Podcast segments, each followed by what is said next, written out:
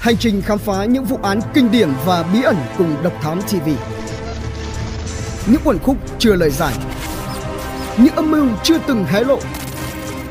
Những sự thật đang bị che giấu.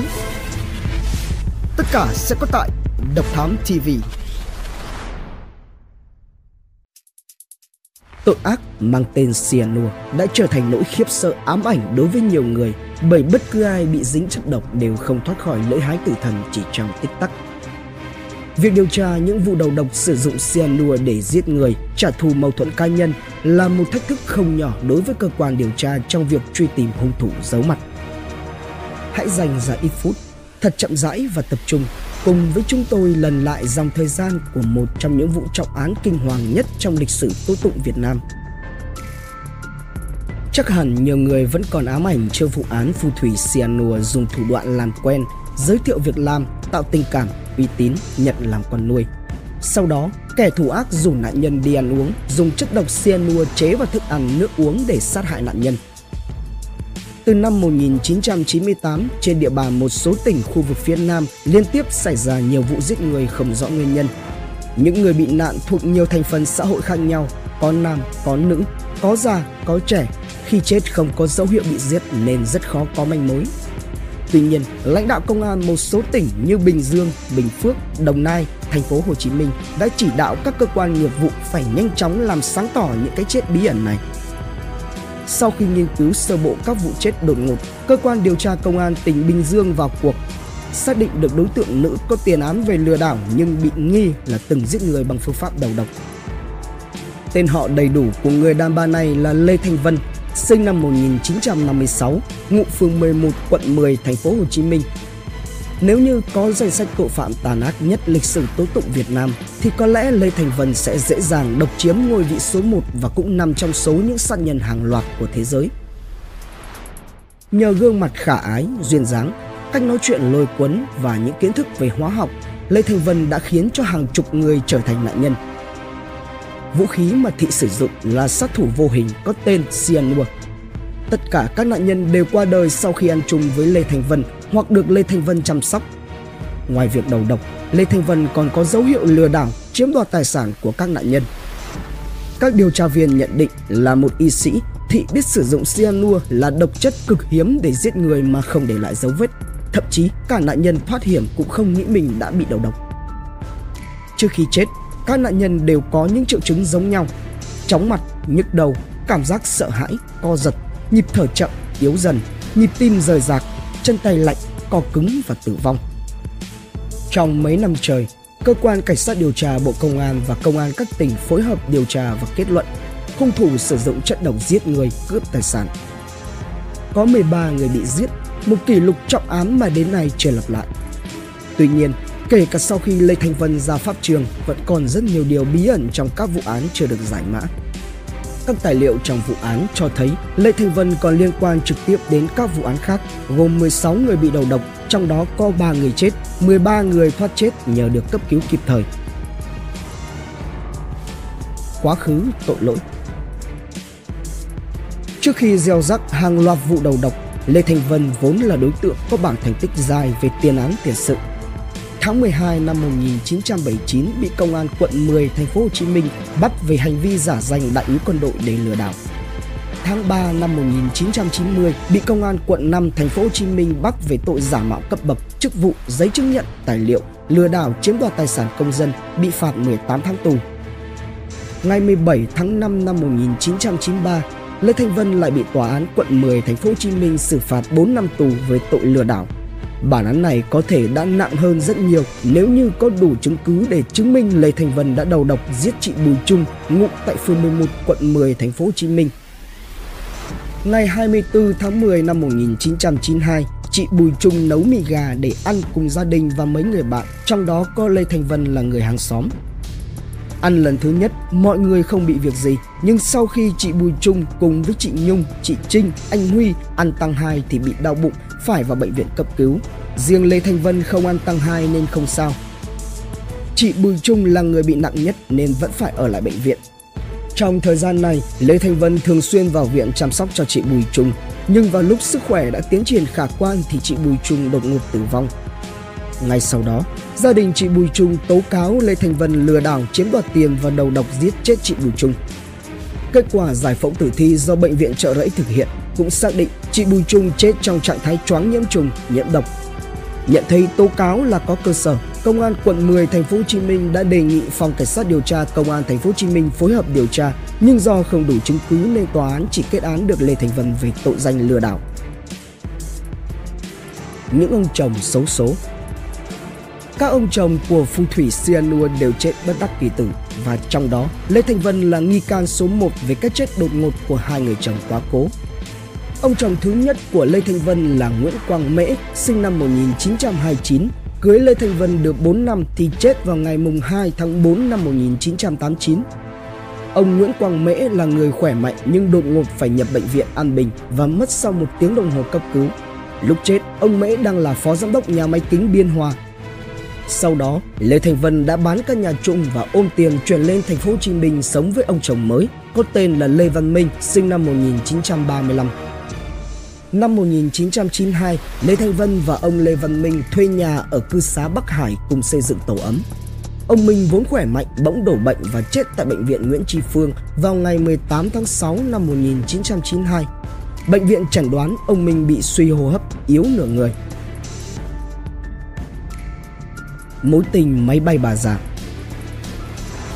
Cuối năm 1997, anh Đinh Văn Khảm đến thăm người nhà đang điều trị bệnh tại quân y viện 7A thành phố Hồ Chí Minh đã làm quen với một người phụ nữ khá xinh đẹp cũng đang nằm điều trị tại giường bên cạnh. Qua vài câu xã giao, người phụ nữ tự giới thiệu mình là Lê Thanh Vân, bác sĩ chuyên khoa về răng đã đi học ở Đức, biết đến 7 thứ tiếng, Mừng rỡ vì gặp được người tài nên anh Khảm đã mời Lê Thanh Vân về làm việc tại tiệm trồng răng Đài Cát của gia đình ở huyện Long Khánh, tỉnh Đồng Nai. Tại đây, Lê Thanh Vân nhanh chóng quen thân rồi chung sống như vợ chồng với Diều Dãnh Quang, một thợ trồng răng tại nha khoa Đài Cát. Và sau này, chính Diều Dãnh Quang cũng là đồng phạm với Vân. Do làm ăn khó khăn, bà Võ Thị Lý, tức mẹ của anh Đinh Văn Khảm có ý định cho chồng hờ của Vân nghỉ việc. Vân lấy rất làm khó chịu hơn nữa lại thấy bà Lý có tiền nên nảy sinh ý định ra tay sát hại bà Lý. Vào tối ngày 3 tháng 1 năm 1998, khi xếp vắng nhà, Vân đã ra tay giết người bằng cách lém bỏ chất độc cyanua vào ly nước chanh cho bà Lý uống. Khoảng 30 phút sau, bà Lý la đau đầu, khó thở, mắt trợn ngược, chân tay lạnh và co cứng, không nói được lời nào. Để cho phải đạo, Lê Thanh Vân và Diều Dạnh Quang đã đưa bà Lý đi cấp cứu nhưng đến khuya thì bà qua đời và ngay sau đó Vân trở về lục giỏ của bà Lý lấy đi 900.000 đồng đúc túi. Lê Thanh Vân không chỉ ra tay sát hại bạn bè mà còn sẵn sàng thủ tiêu cả những người thân như mẹ chồng, em rể, mẹ nuôi của Thị. Tháng 6 năm 1998, vợ chồng Vân Quang cùng mẹ chồng là bà Hín Vân Dính thuê nhà tầng 2 của một căn nhà trên đường Lạc Long Quân, phường 9, quận Tân Bình, thành phố Hồ Chí Minh để làm răng. Chung sống cùng nhau không được bao lâu thì Vân lại nảy sinh ý định sát hại mẹ chồng. Đợi lúc cả nhà ăn cơm tối xong, Vân lén bỏ chất độc vào ly trà của bà Dính khiến 3 giờ sau đó bà gục xuống sàn nhà. Dư Dĩnh Quang cùng với anh ruột của mình nhanh chóng đưa mẹ đi cấp cứu. Trong khi đó Lê Thành Vân ở nhà lục giỏ quần áo của bà Dính lấy được 2,8 triệu đồng. Bà Hiến Vân Dính chết tại bệnh viện Trình Vương với chẩn đoán nghi bị xuất huyết não. Từ đó, Lê Thành Vân cũng dọn về nhà cha mẹ ruột cư ngụ. Không lâu sau đó do có mâu thuẫn với em rể là Lê Văn Cẩm, Lê Thanh Vân lại tiếp tục thực hiện âm mưu độc ác của mình. Cuối tháng 2 năm 1999, Vân điện thoại mời anh Cẩm đến nhà cha mẹ ruột để giới thiệu anh Cẩm xây nhà cho một người quen. Sau khi ăn sáng xong, anh Cẩm nhờ Vân trích dùng thuốc giảm đau vì anh đang bị đau tay. Nắm được cơ hội, Vân đã hòa chung thuốc độc với thuốc giảm đau rồi trích cho anh Cẩm. Vào chiều cùng ngày, anh Cẩm đã chết với những triệu chứng như các nạn nhân của Vân trước đó. Mối tình máy bay bà già Lê Thành Vân và phi công trẻ Diều Dĩnh Quang còn kéo dài tới tận phiên tòa phúc thẩm. Trên thực tế, Quang không chỉ bị Vân lợi dụng về mặt tình cảm mà còn bị biến thành đồng phạm của Vân trong quá trình gây án. Tội ác nơi cửa Phật dù là kẻ sát nhân máu lạnh nhưng Lê Thành Vân lại mê vào chùa cúng bái trò chuyện với những nhà tu hành. Trong vụ án giết hại ông Khiêm, kế hoạch giết người cướp xe được Vân dựng lên quá nhẫn tâm và độc ác. Sáng ngày 4 tháng 9 năm 1999, Lê Thanh Vân rủ ông Khiêm đi chùa cúng, chọn ngày tốt để nhờ ông Khiêm khởi công sửa chữa nhà mẹ của Vân. Ông Khiêm không mảy may nghi ngờ mượn chiếc Dream 2 của một người bạn chở Vân Bon Bon chạy về hướng chùa Tây Tạng, tọa lạc tại thị xã Thủ Dầu Một, tỉnh Bình Dương. Khi hai người vào quán ăn trưa, ông Khiêm lấy chai rượu thuốc mang theo trong người rót ra uống. Lợi dụng lúc ông Khiêm đi vệ sinh, Vân rắc ngay chất độc cyanua vào ly rượu. Ông Khiêm quay ra uống hết ly rượu độc liền tiêu mệt. Sau khi ăn uống xong, Lê Thanh Vân kéo ông Khiêm lên chùa Tây Tạng lễ bái. Khi đến cửa Phật, Vân vào trò chuyện với các sư, riêng ông Khiêm trúng độc và nằm chết gục cạnh gốc cây bên lối đường đi trong chùa. Nghe các sư báo tin dữ, Vân liền giả bộ hớt hải chạy ra rồi ngồi bên xác nạn nhân than khóc. Ý định ca bài tổng mã cùng chiếc xe Dream 2 của Vân lại tan thành mây khói khi cơ quan cảnh sát điều tra công an tỉnh Bình Dương đã nhanh chóng đến khám nghiệm hiện trường, tiến hành tạm giữ xe máy. Vụ lừa đảo tiền bán cà phê Tháng 5 năm 2000, Lê Thanh Vân đến nhà anh Lý Hồng Sơn ở tỉnh Đắk Lắk yêu cầu cho thị bán giúp 20 tấn cà phê với giá 15.000 đồng mỗi kg, trong khi giá thị trường chưa đến 10.000 đồng mỗi kg, nhưng anh Sơn không có cà phê. Ngày 19 tháng 5 năm 2000, Lê Thanh Vân đến nhà anh Dưỡng ở huyện Bù Đăng, tỉnh Bình Phước, nói để thị bán giúp cà phê với giá 13.000 đồng một kg, cao hơn nhiều so với giá thị trường. Và tin lời Vân, anh Dưỡng đã giao 1,2 tấn cà phê và Vân đã ôm tiền bỏ đi mất dạng hai cái chết bí ẩn. Vào sáng ngày 28 tháng 6 năm 2000, xe khách mang biển kiểm soát 53L3259 xuất bến AEK, tỉnh Đắk Lắk về thành phố Hồ Chí Minh. Dọc đường, ba chủ xe là Trần Thị Sinh, sinh năm 1950, ngụ xã Định Hòa, thị xã Thủ Dầu Một, tỉnh Bình Dương, thấy trong người mệt mỏi, đau đầu và bị nôn ói. Khoảng 15 giờ cùng ngày, xe về đến thành phố Hồ Chí Minh. Bà Sinh mặt tái nhợt, chân tay lạnh, co rúm, phải vào cấp cứu tại bệnh viện Nhân dân Gia Định. Xác định bà Sinh bị ngộ độc thức ăn, các bác sĩ đã tiến hành cấp cứu cho bà nằm lại để điều trị và vào ngày hôm sau, 29 tháng 6 năm 2000, bà dần dần hồi phục. Thế nhưng, vào sáng ngày 1 tháng 7 năm 2000, bà đến bến xe miền Đông để đi viếng tang ông Nguyễn Văn Đông, sinh năm 1955 ngụ Bình Dương, là tài xế lái thuê xe 53L3259 thì bà Sinh lại gục xuống bàn, hôn mê ngay trước cổng bến xe. Và 9 giờ 15 phút cùng ngày bà đã qua đời ở bệnh viện. Có điều lạ là trước đó, vào 29 tháng 6 năm 2000, khi tới Bệnh viện Nhân dân Gia Định thăm bà Sinh, chính ông Đông cũng đột quỵ, hôn mê. Các bác sĩ tập trung cấp cứu nhưng ông đã qua đời tài xế Nguyễn Văn Đông đang khỏe mạnh vào bệnh viện thăm bệnh nhân bỗng dưng bị ngất rồi tử vong. Bà Sinh ra viện đi đám tang ông Đông cũng ngất xỉu rồi chết. Hai cái chết trùng hợp kỳ lạ tạo nên sự hoài nghi. Đặc biệt, lúc gia đình nạn nhân đang tang ra bối rối thì một phụ nữ là Lê Thanh Vân đưa cho thân nhân bà Sinh một tờ giấy viết tay với nội dung là bà Sinh đã bán cho Vân chiếc ô tô khách hiệu Asia biển kiểm soát 53L3259 với giá 200 triệu đồng vào 5 ngày trước đó. Theo một số người thì Lê Thanh Vân thường đi xe 53L3259 làm quen với bà Sinh, ông Đông và nhận bà Sinh là mẹ nuôi. Song thân nhân của bà Sinh nghi ngờ cương quyết không chấp nhận bởi lẽ mọi chuyện diễn ra quá đột ngột và trước khi bà sinh chết, họ không hề được bà bàn bạc gì về việc bán chiếc cần câu cơm của gia đình. Do đó, ông Phạm Văn Thanh, chồng của bà Sinh đã làm đơn gửi cơ quan cảnh sát điều tra công an tỉnh Bình Dương đề nghị điều tra làm rõ cái chết bất đắc kỳ tử của vợ ông cũng như tài sản của gia đình là chiếc xe khách 53L3259 lúc này Vân đã quản lý. Rất nhiều điều bí ẩn xung quanh cái chết của bà Sinh và tài xế Đông.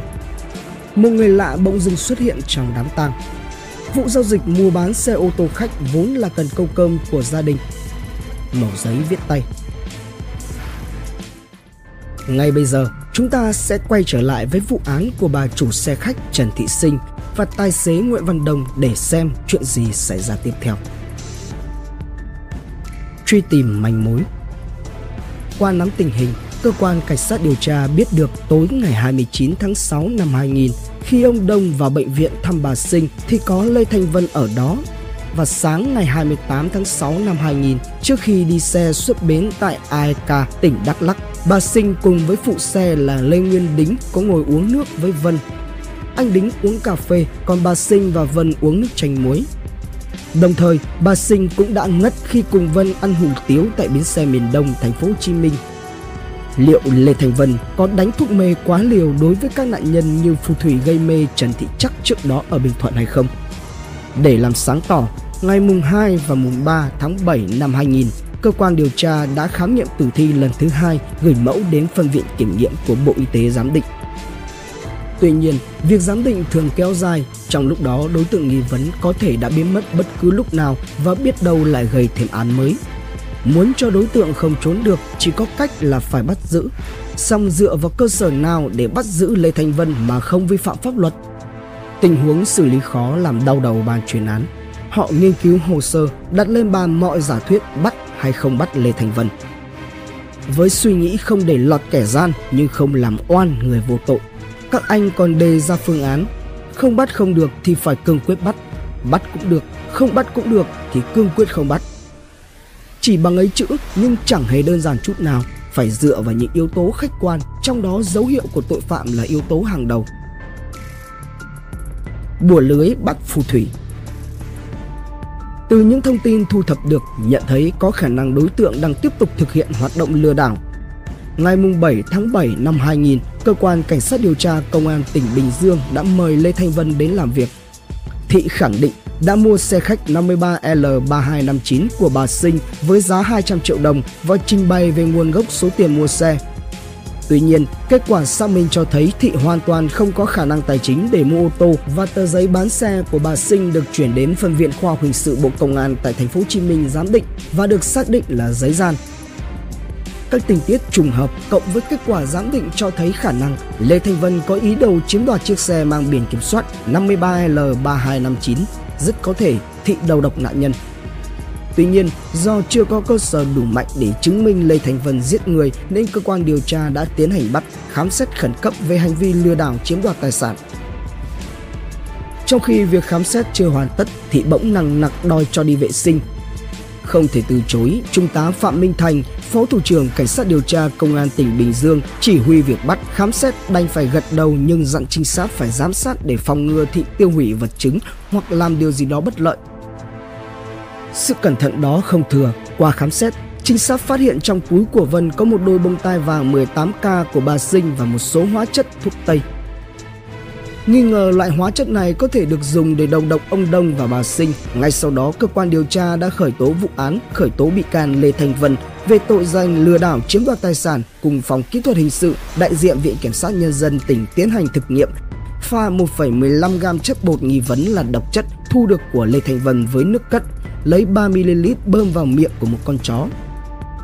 Khoảng 30 giây sau, con chó có triệu chứng ngộ độc và 7 phút sau thì nó ngừng thở, ngừng tim. Kết quả trực quan này cho thấy số hóa chất thu được của Lê Thanh Vân là loại hóa chất cực độc. Nhưng để đưa kết quả đó vào hồ sơ vụ án như một chứng cứ đấu tranh với bị can thì phải có kết luận giám định của cơ quan chuyên môn. Trong đó nêu rõ con chó chết vì ngộ độc hóa chất.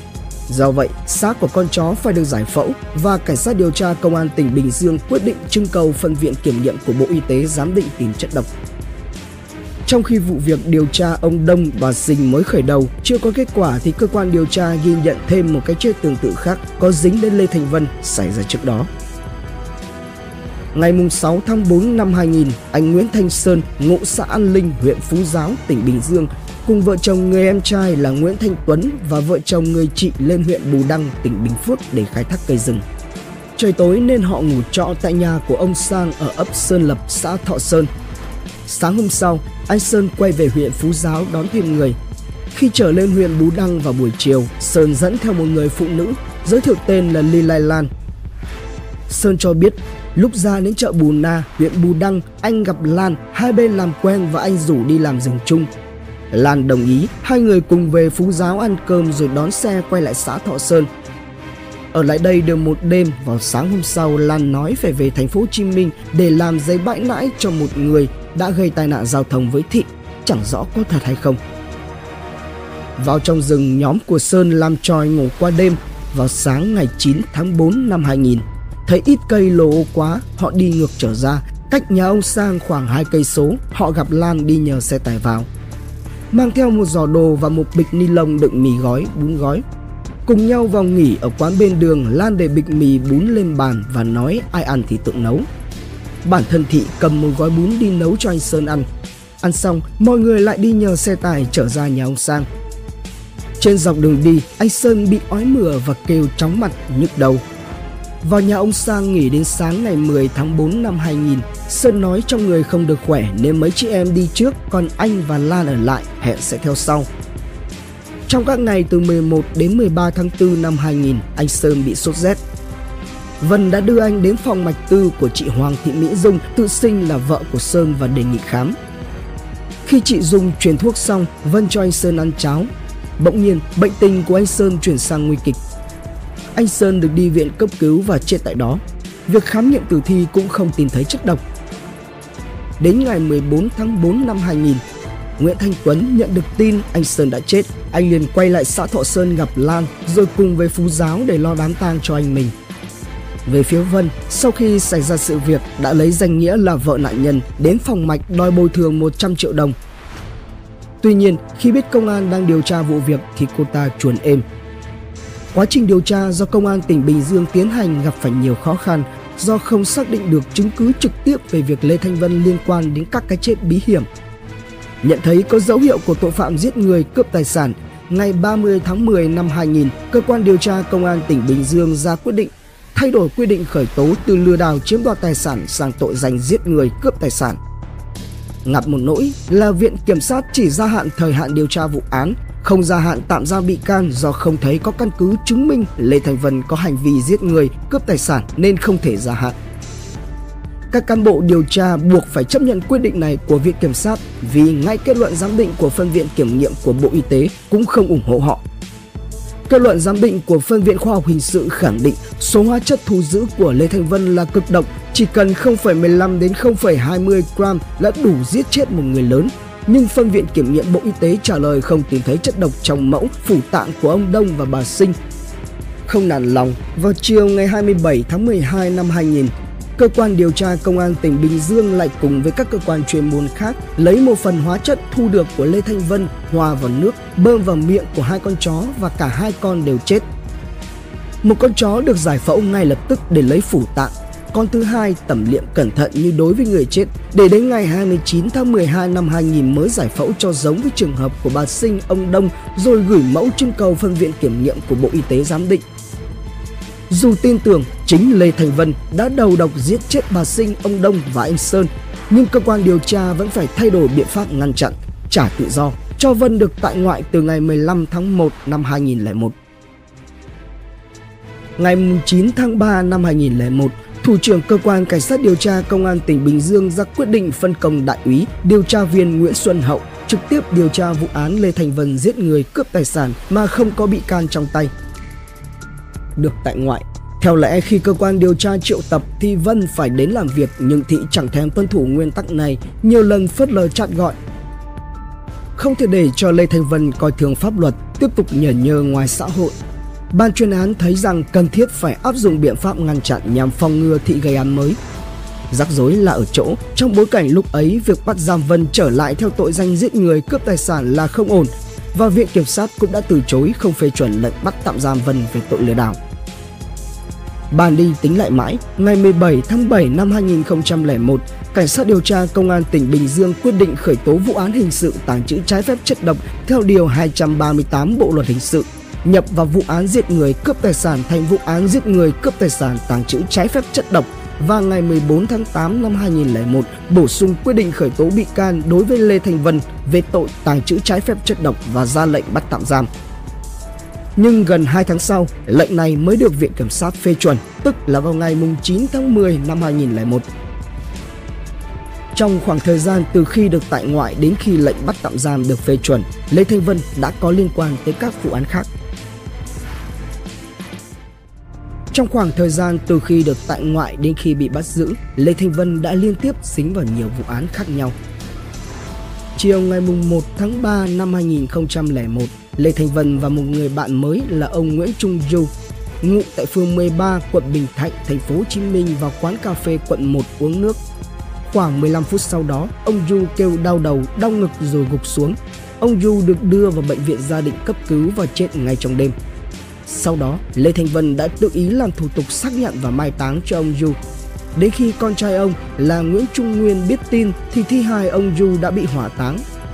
Sau khi ông Du chết, Vân đã đem chiếc xe bonus của ông đi cầm đồ, đồng thời gian dối kê chi phí mai táng từ 5,2 triệu đồng lên 12,5 triệu đồng để đòi anh Nguyên thanh toán.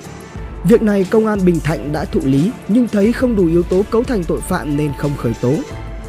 Trong thời gian quen với ông Du, Lê Thanh Vân được giới thiệu làm quen với vợ chồng ông Lâm Thiên Trường, trú ở thị trấn Trảng Bom, Thống Nhất, Đồng Nai.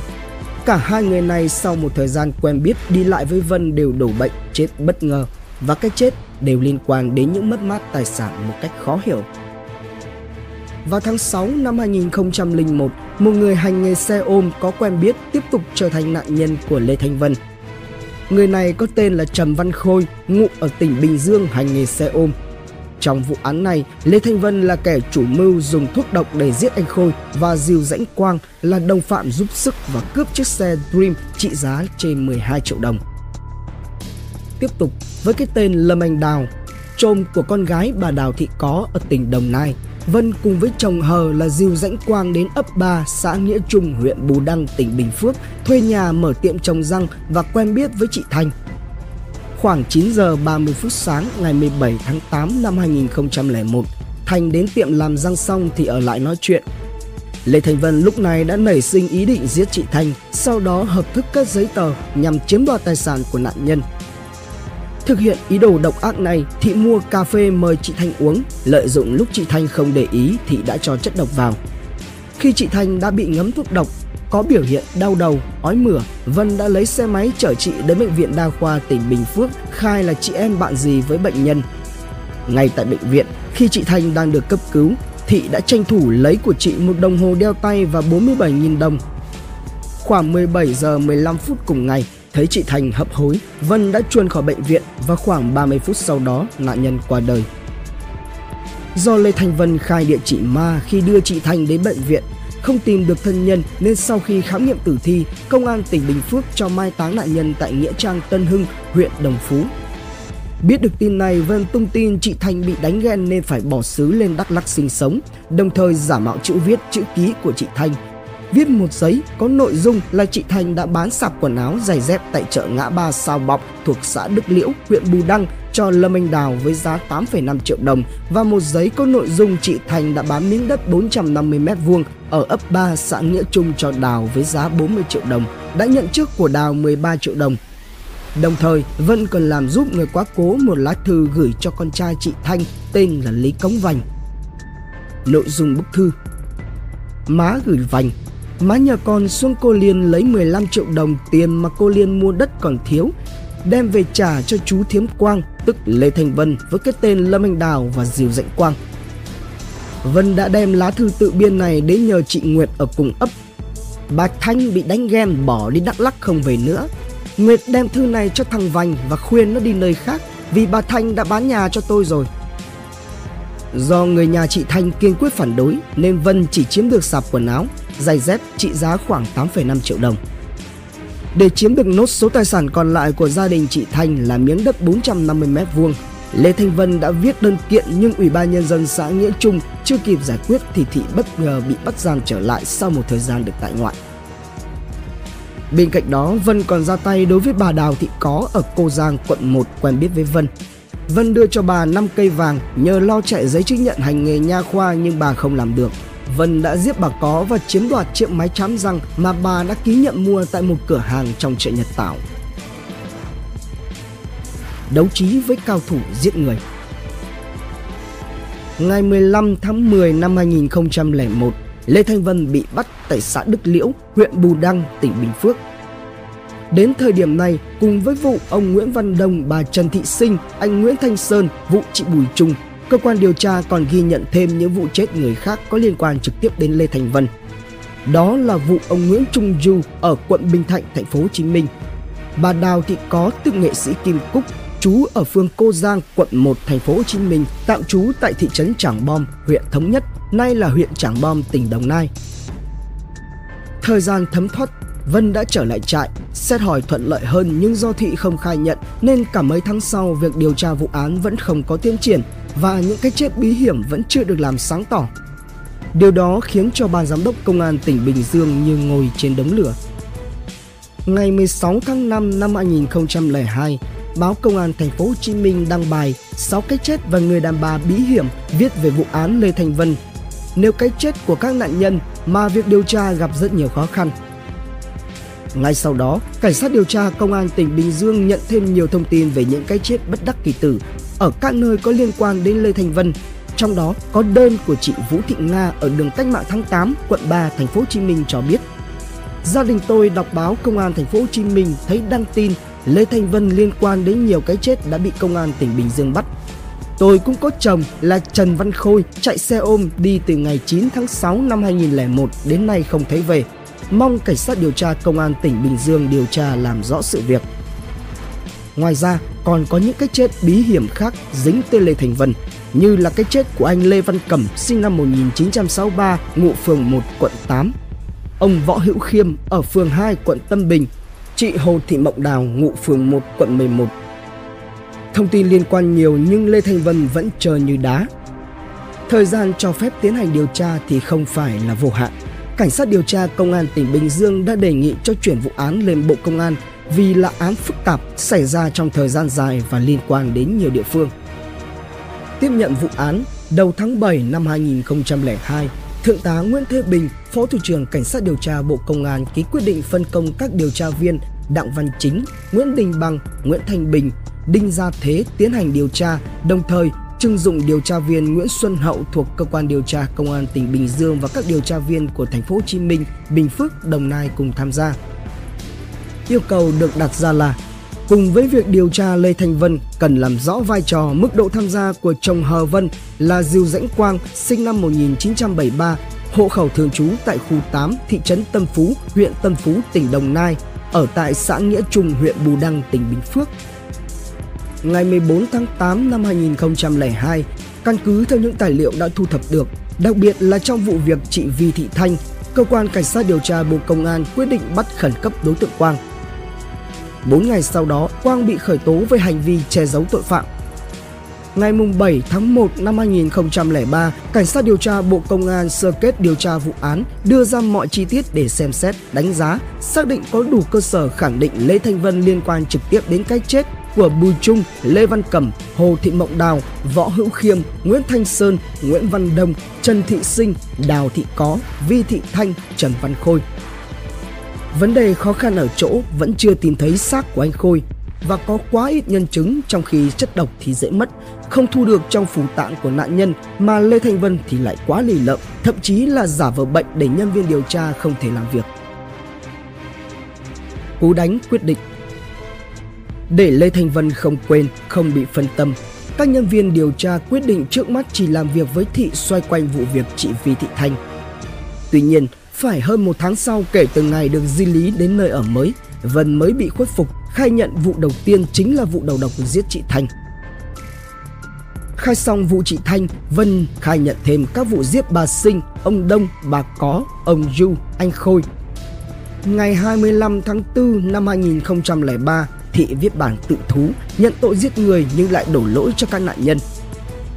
Tất cả họ có phương hại đến tôi thì coi như tôi bị stress Ít ngày sau, Vân viết một bản thú tội khác, một lần nữa xác nhận đã giết các nạn nhân nhưng lại nêu lý do gây án là do hoàn cảnh khó khăn.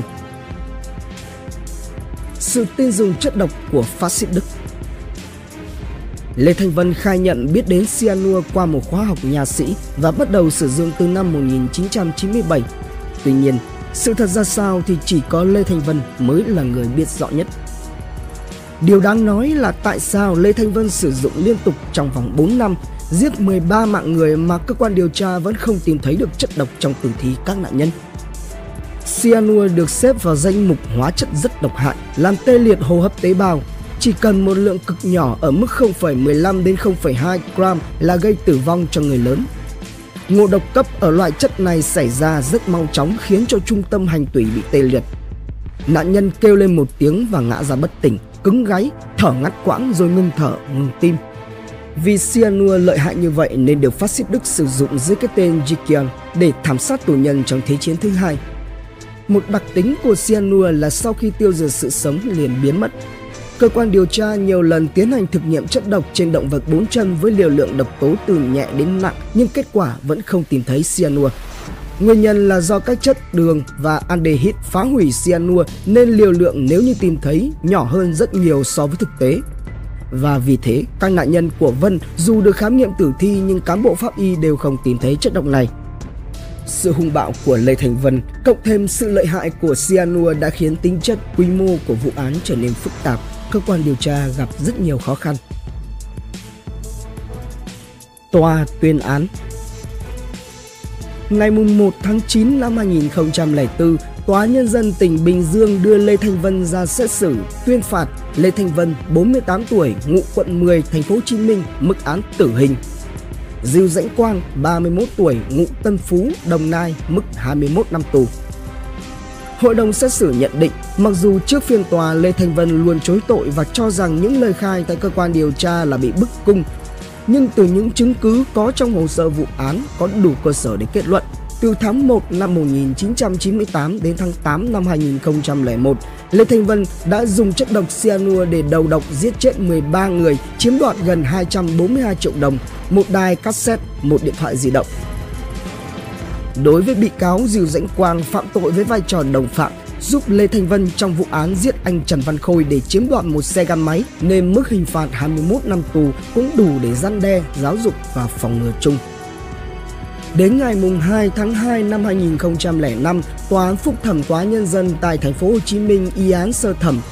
Lê Thanh Vân đã làm đơn gửi Chủ tịch nước nhưng với tội trạng quá tay đình của mình, ngày 4 tháng 10 năm 2005, Chủ tịch nước đã ký quyết định số 1159 bác đơn xin ân giảm án tử hình đối với Lê Thanh Vân. Pháp luật nghiêm minh, công bằng Lê Thanh Vân đã phải đền tội và mang theo cả những bí ẩn của vụ án mà chỉ có bị cáo mới biết sang thế giới bên kia. Ngày phán xét Giữa sự tĩnh lặng nơi trại giam, tiếng chìa khóa buồng biệt giam va vào nhau lách cách lúc về sáng là nỗi ám ảnh của các tử tù, báo hiệu thời khắc cuối cùng của một cuộc đời sắp điểm. Khi bị dẫn giải ra khỏi phòng giam, Lê Thành Vân chửi bới, vùng vẫy chống trả, sau đó bật khóc nghe quyết định bác đơn ân xá của Chủ tịch nước với vẻ mặt đầy tuyệt vọng. Các thành viên hội đồng thi hành án và các cán bộ trại giam đã chuẩn bị cho Lê Thanh Vân bữa cơm cuối cùng. Nhưng tử tù này không sao nuốt nổi và vẫn tỏ thái độ bất hợp tác. Ông Dũng, cán bộ thi hành án kể lại Thấy thái độ của Lê Thanh Vân, tôi hiểu được tâm lý của tử tội nên nhẹ nhàng khuyên nhủ Cô Vân à, cô nên hiểu anh em chúng tôi cũng rất buồn khi phải lấy đi một sinh mạng con người. Đây là một định mệnh không thể thay đổi được. Cô nên hợp tác với chúng tôi. Nếu có nguyện vọng cuối đời gì cứ chia sẻ với tôi, tôi sẽ giúp trong khả năng có thể.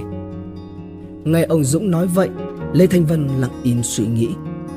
Một lúc sau, từ tù này ngước lên nhìn ông Dũng với đôi mắt ngấn nước mà nói Tôi mong cán bộ trước khi bắn Hãy mở băng bịt mắt để tôi có thể nhìn thấy người thân và quang cảnh bên ngoài một lần cuối. Nếu có được đặc ân này, tôi sẽ yên tâm mà nhắm mắt. Dù gây ra tội ác kinh hoàng nhưng đề nghị của Lê Thanh Vân khiến cho ông Dũng thật bất ngờ. Ông Dũng đáp, tôi sẽ thực hiện nguyện vọng cuối cùng của cô, tôi hứa đấy. Lúc này nhìn vào mắt của tử tù Lê Thanh Vân, ông Dũng hiểu rằng cô ta mới thực sự cảm nhận được giá trị của sự sống và sự ăn năn sám hối, dù rằng tất cả đều đã muộn màng. Khoảng 5 giờ sáng, chiếc xe buýt chở Lê Thanh Vân tiến thẳng ra pháp trường. Lúc này, Vân đã hoàn toàn bình tĩnh đón nhận thời khắc định mệnh. Ông Dũng đã thực hiện đúng lời hứa với tử tù trước khi loạt đạn khổ khốc vang lên. Việc thi hành án kết thúc Ông Dũng ra về khi trời đã hừng sáng, phía chân trời ửng đỏ một màu hồng. Có lẽ đó là một bình minh thật đẹp đối với Lê Thành Vân, bởi từ tù sẽ không còn một cơ hội nào khác để ngắm nhìn ánh sáng mặt trời thêm một lần nào nữa. Độc Thám TV